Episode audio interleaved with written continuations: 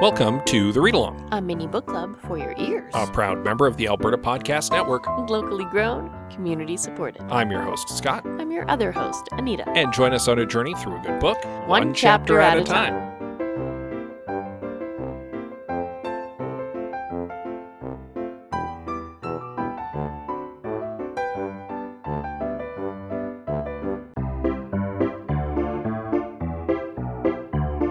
This episode of the Read Along is brought to you by Park Power, your friendly local utilities provider in Alberta, offering internet, electricity, and natural gas with low rates, awesome service, and profit sharing with local charities. In Alberta, you get to choose who you buy your internet, electricity, and natural gas from. If you choose Park Power, you're choosing a positive local business. Plus, Park Power shares its profits with local not for profits who are working to make a difference for their communities. Shopping local is very important for Park Power's owner, Chris Kozowski, and we love local here at the Alberta Podcast Network, so it's a great fit. Learn more at parkpower.ca.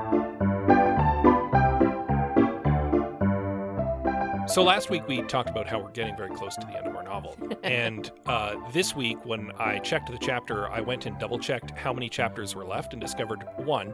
Yep, I did the exact same thing. I thought we had at least another two.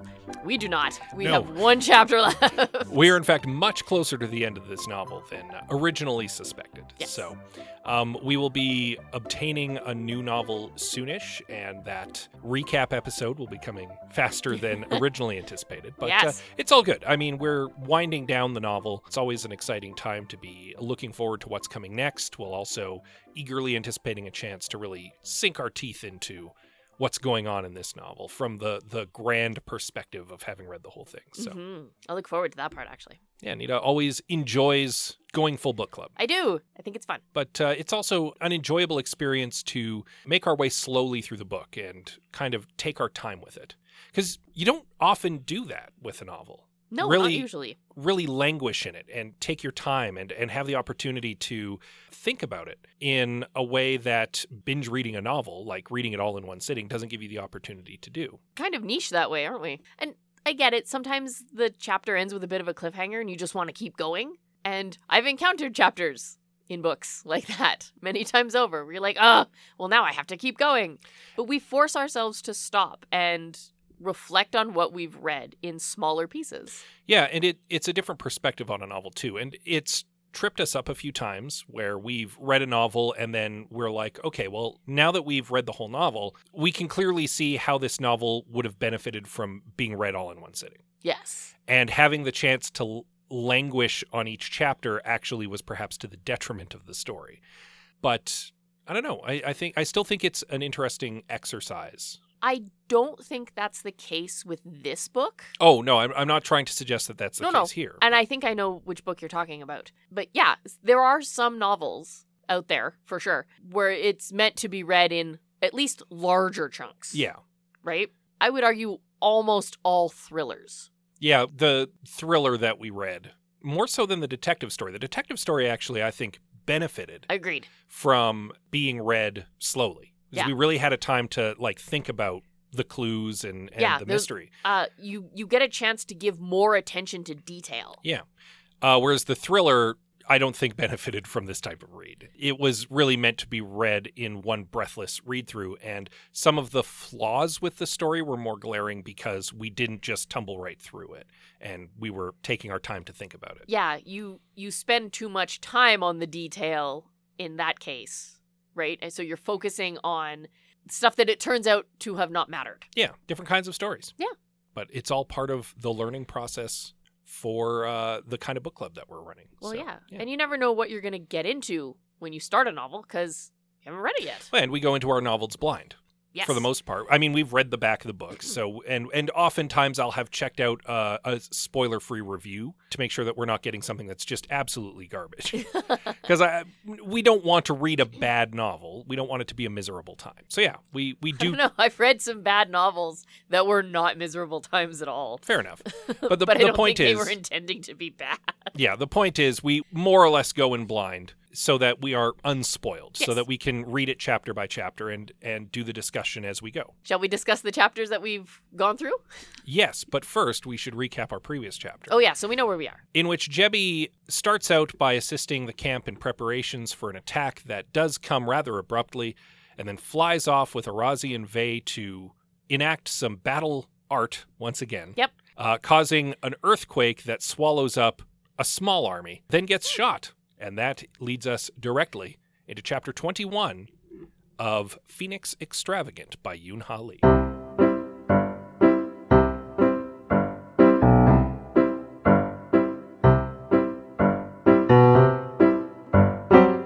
So this is another wakes up not knowing what's going on or where they are chapter. Of course. Not the first time this has happened to Jebby. No.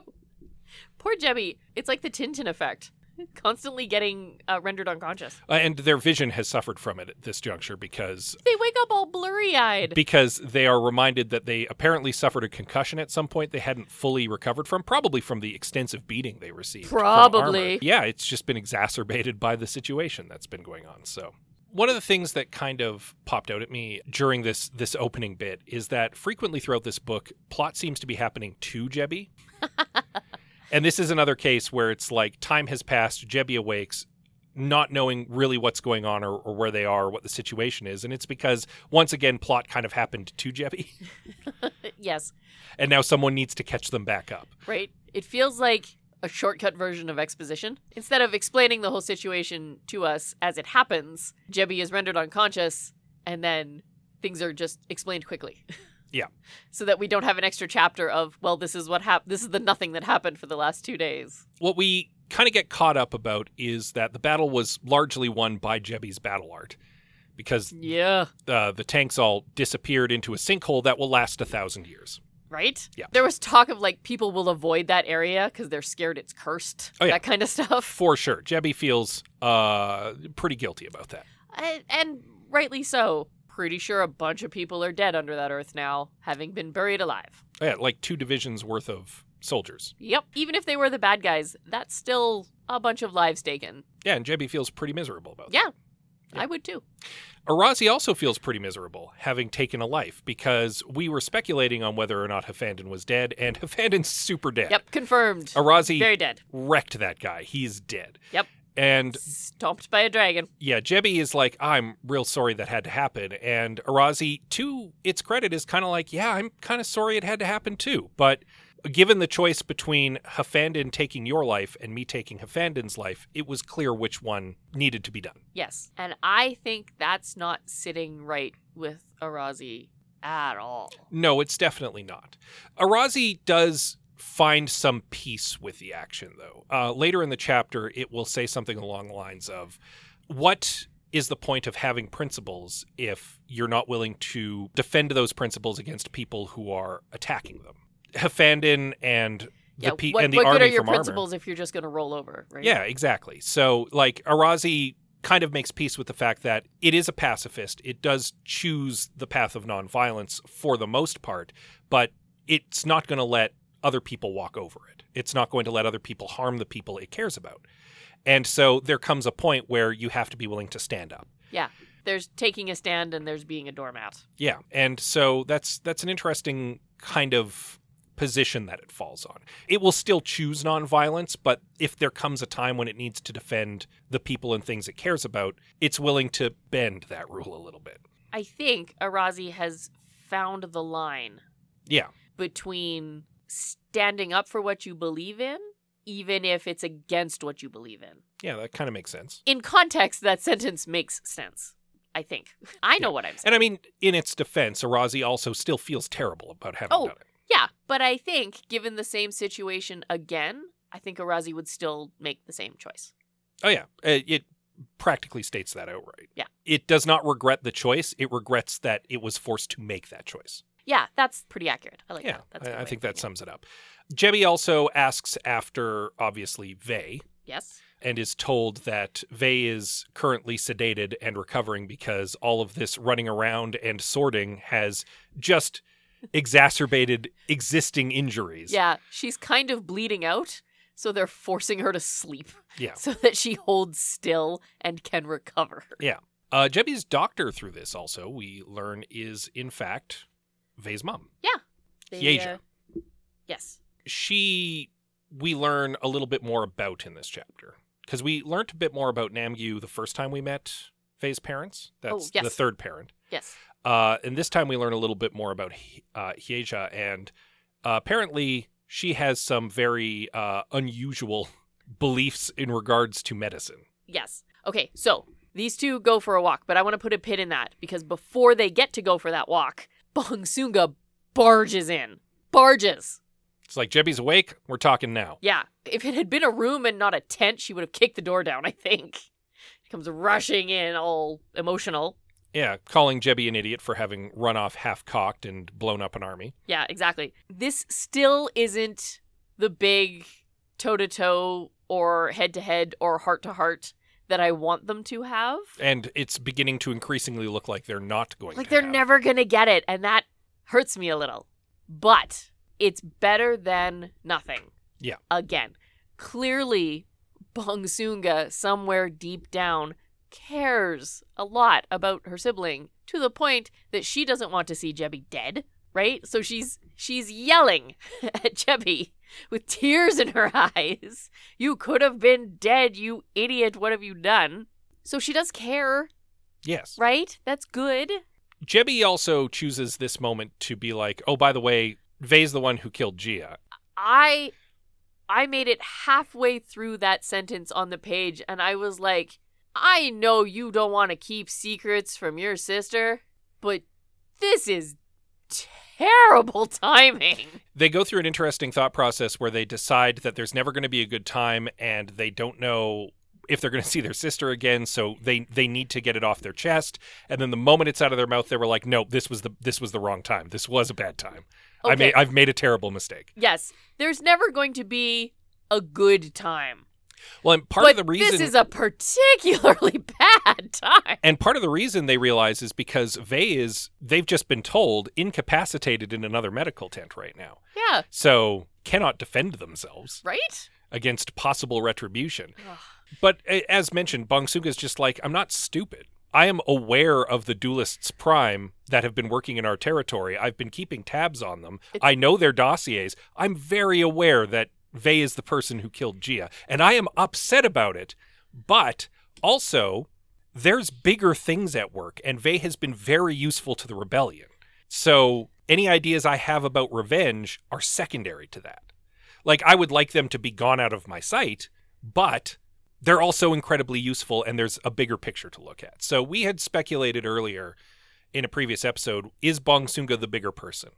And this chapter seems to bear that out. Bongsunga does consider the mission more important than personal Yes. gripes. And that actually bears out as well with their feelings towards Jebby. Here they're admitting, I care about you. I would rather not see you dead. But in previous chapters, they were putting the mission before Jebby. Yeah. Again and again and again to the point of putting Jebby in danger.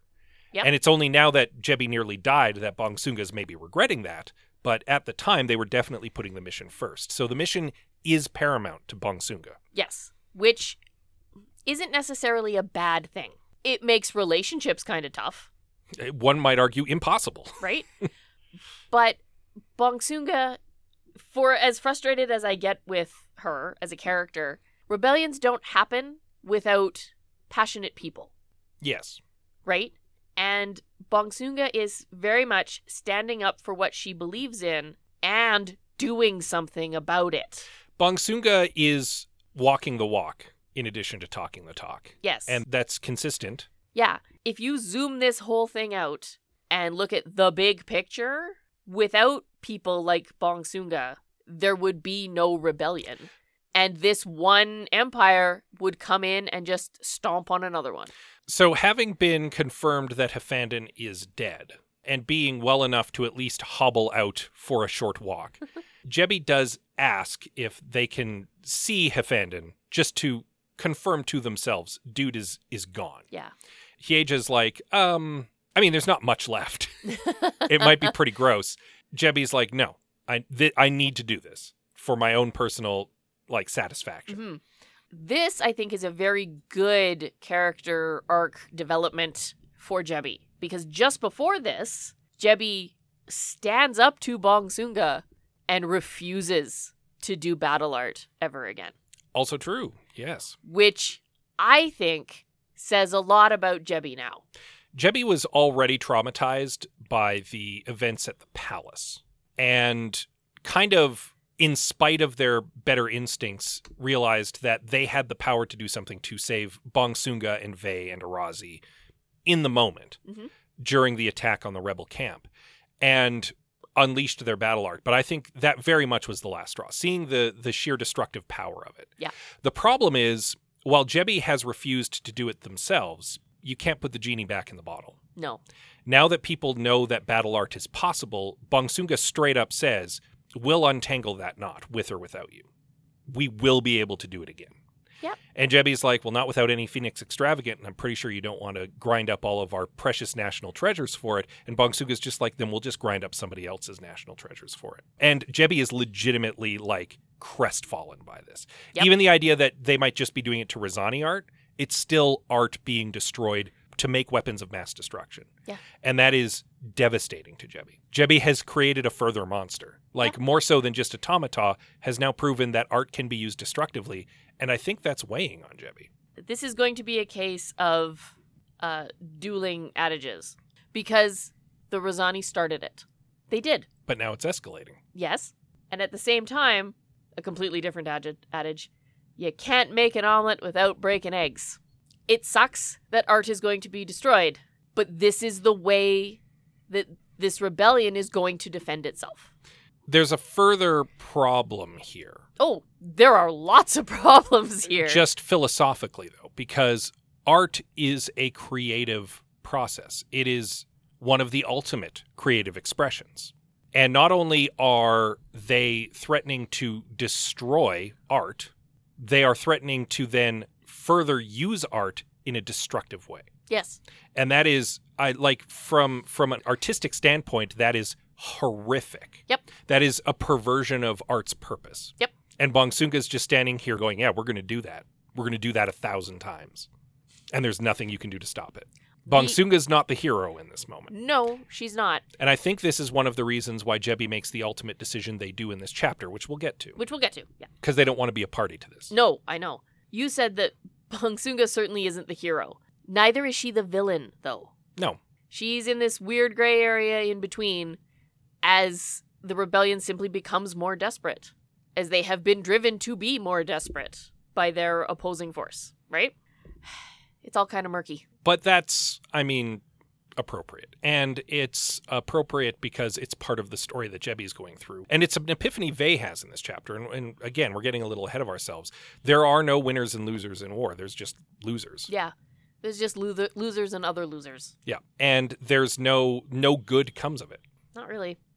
Which we're going to get real book clubby here for just a moment, which I think is what the author is trying to tell us. And we obviously couldn't have planned world events No. around this novel, but uh, shockingly, uh, shockingly relevant. relevant today. right now. Yeah, Yeah.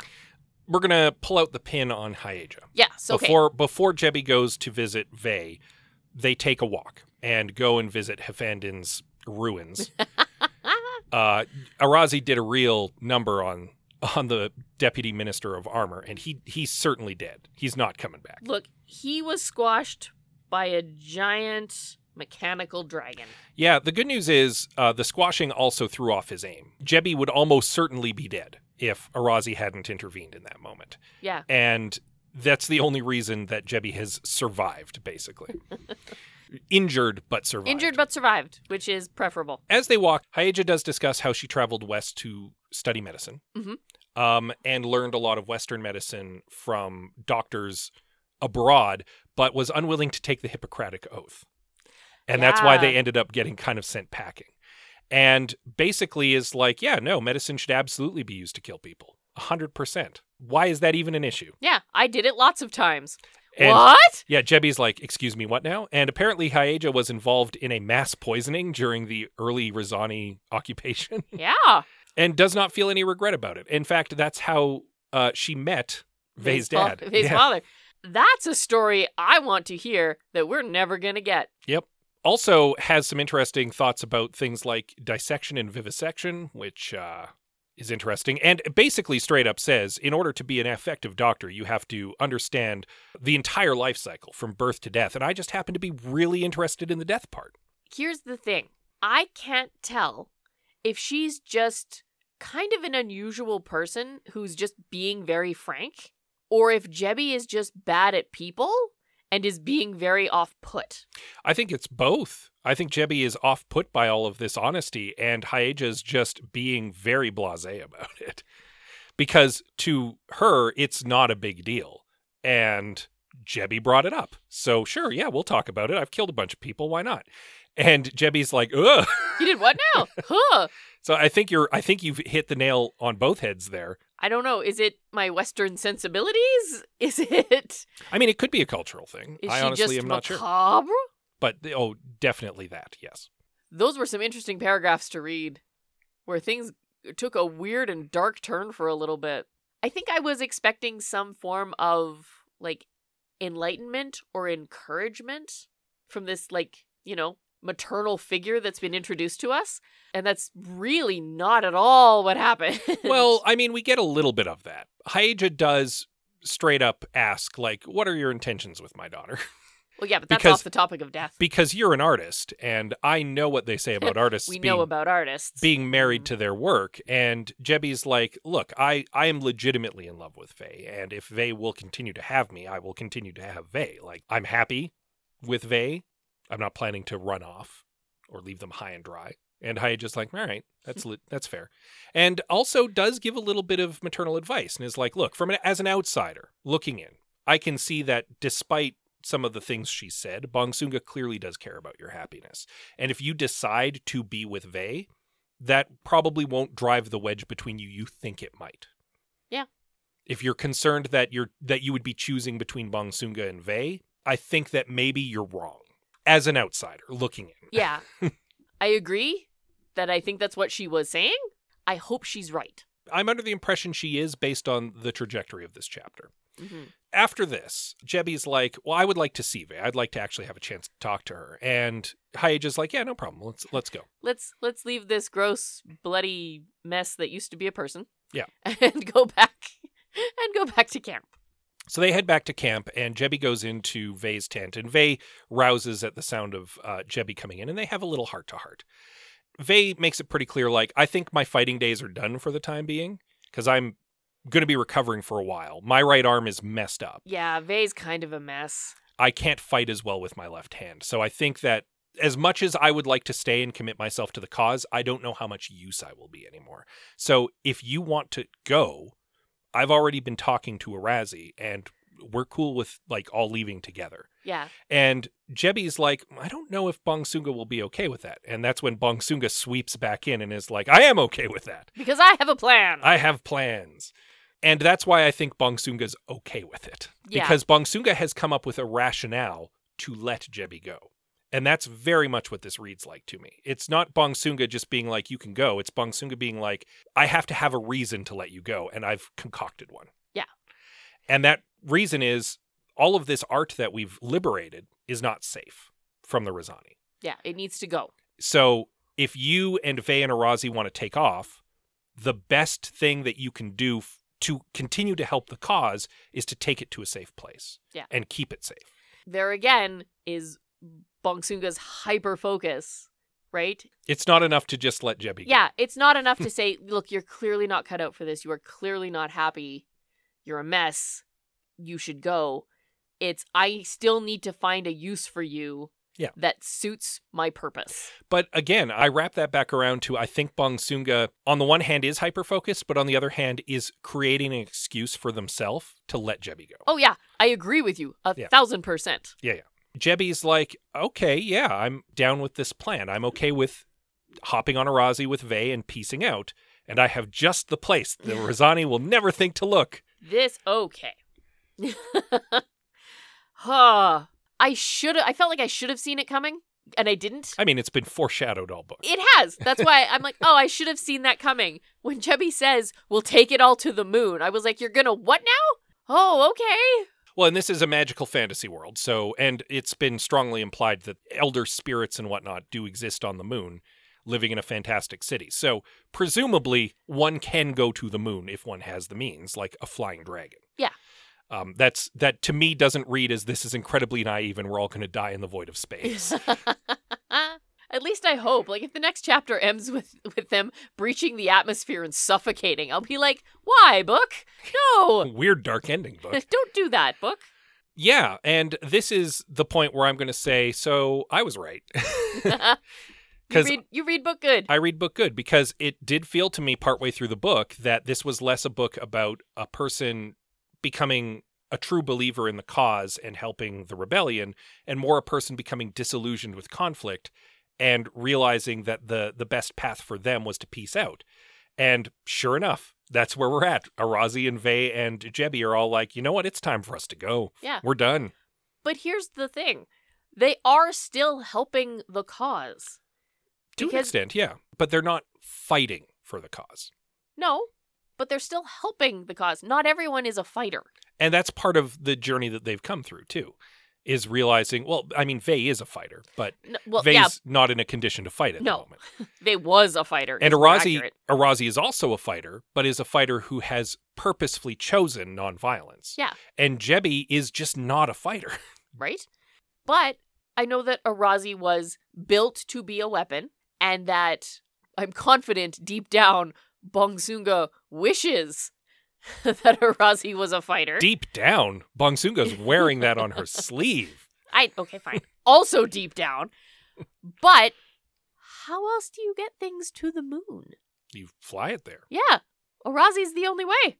well the only way they have access to at the moment So there we go. Yeah. Thi- it really does feel like a win on all sides for these people. yeah not for not for the bigger war, but for this particular group of people. This really does feel like the best possible outcome in their situation. Yeah, and again, it, it does feel like the narrative was building to this point, which is why many chapters ago I was like, I think this is where the the book is going. That Arazi and and Yeah. Jebi and possibly Vey are going to peace out to the moon at some point, and at the end of this chapter, that's the plan. They're Did going to you- peace out to the 'Kay. moon. Did you legit think it was the moon? I believe I did say that. Yeah, Did you? Good for you. uh, I mean, people can currently go back and re-listen to earlier episodes where I talk about it. I'm fairly confident that I did suggest that the moon had to play into the finale somehow Okay. because we've had tons of foreshadowing. for I it. know. So I don't remember you saying that, but it's entirely possible that you did. So, I was not surprised the way you were. Yeah. So if you got it right, like awesome. Amazing for you. It hit me sideways and it, it shouldn't have. It shouldn't have. But whatever, it did. And we're good. So uh, yeah, I think we've we've touched off all the major points for this chapter. One chapter left to go. Yeah. Chapter twenty two. Probably on the moon?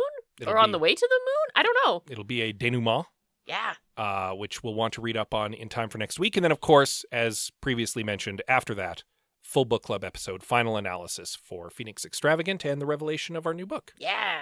So Which something we will look have to forward go get. Yes. Uh, we'll we'll deal with that over the next couple weeks. For so, sure. uh, it'll be in place in time. In the meantime, while you get that final chapter read up on, um, you might be looking for other exciting adventures that are taking place in fantastical worlds. And wouldn't you know it, there's another podcast right here on the Alberta Podcast Network that is doing that right now. In the small prairie town of Hillview. In the center of town, Hillview's single traffic light shifts from red to green, which has no effect whatsoever as Main Street is, as usual, completely devoid of traffic. Bored teenagers use their modified hoverboards to sneak into other dimensions. An abandoned cityscape lies half buried in the sand. Welcome to the multiverse. it's dangerous. The entire right side of her body looks like uh, just a glitched out mess. It's stupid. And then I immediately uh, turn around and punch him. It's got parent groups in a panic. Just don't do it, okay? Hugs, not slugs. All right, thank you. And it's the coolest thing ever. This is Slug Blaster. Well, your funeral and ours, I guess. And then Angus points and fires. There's an explosion, a burst of slime goes flying. Your reign of terror has come to an end. It, it kind of scrambles and glitches out, and you can see that this there's like a smoking crater where your ray gun hit. Sick. Quantum Kickflip, a Slug Blaster actual play podcast, part of the Alberta Podcast Network. Quantum Kickflip, Woo! an actual play of a, of a TTRPG. Cool. going huh? on right now. Yeah, and uh, also uh, one of the people involved is my co-host from I Have Some Notes, my other podcast, Liam Creswick. So little shout out to him here on the read along as well. We heart you, Liam. Yeah. You can check out Quantum Kickflip and all the other member podcasts right now at albertapodcastnetwork.com. Uh, you can find those podcasts on your podcatcher of choice. Uh, while you're there, that's probably where you're catching our pod. You I would hope so. can give us a little rating and review. We'd like that. You could also reach out to us on social media. Yes, we are on Twitter, Instagram, Facebook, and Goodreads. Th- those are your choices. Yeah, we're at the read along at most of the above, Absolutely. or just you can search for us as the read along. Yeah. You can also reach out to us via email. Yes, we are the readalong at gmail.com. And with that said, as always, we love you very much, and we'll see you next time. To the moon.